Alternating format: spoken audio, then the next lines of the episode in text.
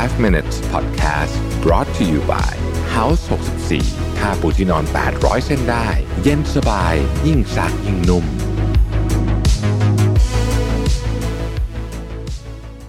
สวัสดีครับ 5 minutes นะครับบทความจาก Nick v i g n a l มานะฮะ วันนั้นก่อนวันก่อนพูดถึงเรื่อง self talk ใช่ไหมว่ามันสมองเรามันเล่าเรื่องให้ตัวเองฟังตลอดเวลานะครับ วันนี้ก็เลยมาพูดถึงว่า มันมี self talk อะไรบ้างที่ทำให้เราไม่ happy นะฮะบทความนี้ชื่อ five types of self talk that make you unhappy นะครับจาก Nick v i g n a l นั่นเองนะครับข้อแรกข้อแรกข้อแรกนะครับ judging your emotions นะเขาบอกว่าให้อ่านประโยคนี้ช้าๆนะ never judge yourself for how you feel อย่าตัดสินตัวคุณจากสิ่งที่คุณรู้สึก เหตุผลง่ายมาก เพราะคุณไม่สามารถควบคุมความรู้สึกของคุณได้โดยตรง และมันไม่แฟร์เลยที่จะตัดสินสิ่งที่เราควบคุมไม่ได้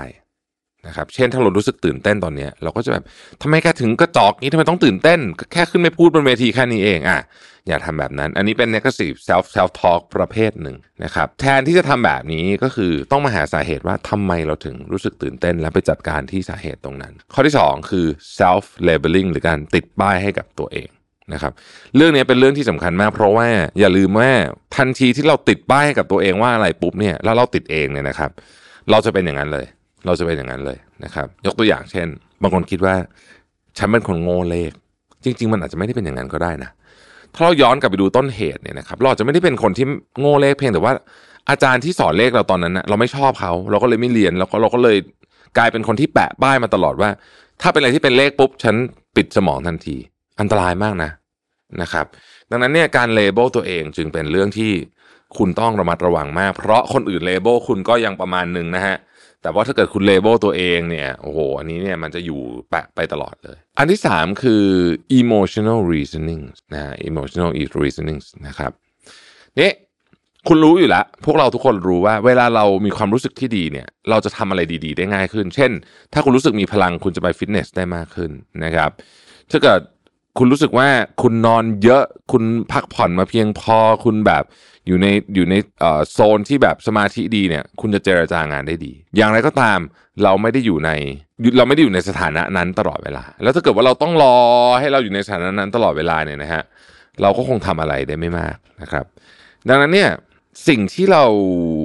สิ่งที่เราควรจะทำนะครับ คือบางทีการกระทำของเรากับความรู้สึกของเราเนี่ย อาจจะต้องตัดออกจากกันให้ได้